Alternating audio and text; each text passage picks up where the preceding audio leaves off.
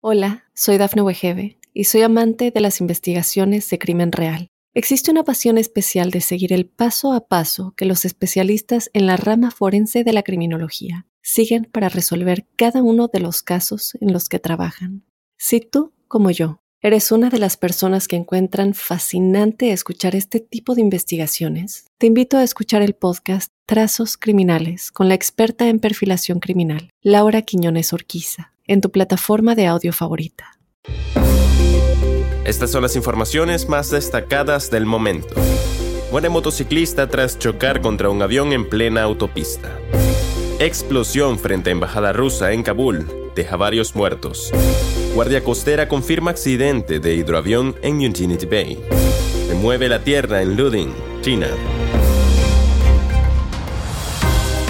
Hola, ¿qué tal amigos y amigas de Mundo Now? Les saluda Santiago Guevara dándoles una cordial bienvenida. De inmediato comenzamos con las informaciones. Cuando un avión comercial sufre algún accidente, la noticia revoluciona a todo el mundo, pues aunque no es novedad, siempre sorprende por la magnitud que puede tener. Un avión de la aerolínea portuguesa TAP chocó el pasado viernes con una moto que atravesaba la autopista durante un aterrizaje en el aeropuerto de Guinea Conakry, lo que provocó la muerte del ocupante del vehículo. El hombre intentó atravesar la pista cuando el vuelo aterrizaba.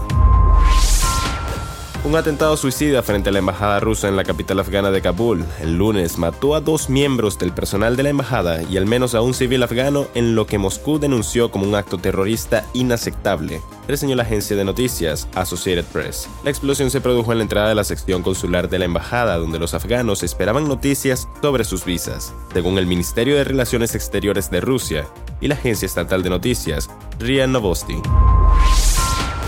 Tragedia en Estados Unidos. La Guardia Costera de Estados Unidos del Pacífico Noreste informó de un accidente que involucró un avión que se estrelló el domingo por la noche en Infinity Bay, al oeste de White Bay Island, una isla ubicada en el estado de Washington. La noticia fue dada a conocer a través de la cuenta oficial de Twitter de la Guardia Costera de Estados Unidos del Pacífico Noreste cerca de las 6.14 de la tarde del domingo. Poco antes de las 8 de la noche, la agencia estadounidense dio una actualización del accidente. Al menos siete personas murieron el lunes en un fuerte sismo que provocó aludes de tierra y asustó a la población de la importante ciudad de Luding, en cuarentena en el suroeste de China, según medios estatales, de acuerdo a información publicada por el mismo portal de noticias de InfoBay y la agencia AP.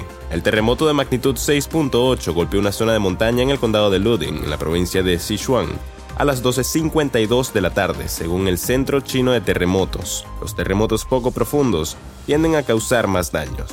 Sichuan, situada al borde de la meseta tibetana, donde se encuentran dos placas tectónicas, sufre terremotos de forma habitual. Al menos cuatro personas murieron en junio en dos sismos en la región.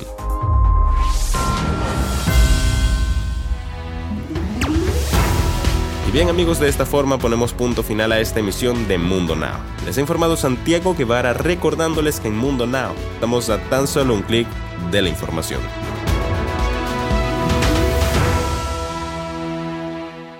Hola, soy Dafne Wegebe y soy amante de las investigaciones de crimen real. Existe una pasión especial de seguir el paso a paso que los especialistas en la rama forense de la criminología siguen para resolver cada uno de los casos en los que trabajan.